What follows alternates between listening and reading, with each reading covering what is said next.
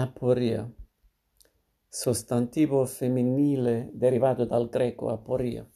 Difficoltà, incertezza, dubbio, generalmente provocato da soluzioni che si contrappongono e che pure paiono entrambe percorribili, spingendoci dunque a sentirci privi di risorse, quasi ci trova- trovassimo in un vicolo cieco.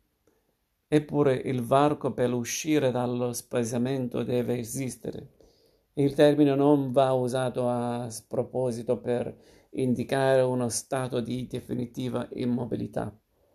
Per capire la potenza propulsiva dello stato di aporia è bene guardare al termine greco positivo che viene negato. La lingua greca antepone spesso una alfa a ciò che vuole negare. È detta dai grammatici alfa privativa. Quel che in aporia viene privato è dunque il poros, ossia il passaggio, il guado, il varco, il canale, il cammino, la risorsa, la soluzione. Quando ci sentiamo privi di una risorsa, ecco che proviamo incertezza o le o lo spaziamento, la perplessità e il bisogno, l'imbarazzo e la mancanza. Ma è necessario sentirsi spaesati se si vuole crescere e cambiare.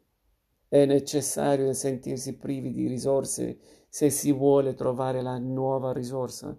Socrate sapeva molto bene tutto questo e infatti fu lui a usare costantemente l'aporia come mezzo educativo, spingendo i suoi interlocu- interlocu- interlocutori in un vicolo cieco, portandoli a sentire violentemente le loro mancanze e la loro ignoranza, riducendoli in uno stato di imbarazzo e spaesamento.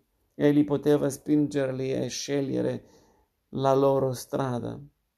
Gli indecisi sono dunque avvisati. È bene provare fino in fondo il dubbio quando le strade sembrano entrambe praticabili o entrambe non praticabili. Il migliore fra quelli amici di Socrate che la tradizione ha chiamato discepoli, Platone lo disse con chiarezza sublime. Il desiderio esiste solo rispetto a ciò che ci manca. La più potente tensione che attraversa l'animo degli esseri umani, ossia l'eros, inteso come passione totalizzante e non come bisogno sessuale, esiste solo in quando privo di risorse, spesso confuso e aporetico, tanto da spingersi costantemente a cercare nuove soluzioni, perché solo chi capisce che il passaggio adesso manca sarà capace di lanciarsi e procedere così sulla via dell'inesaurabile ricerca.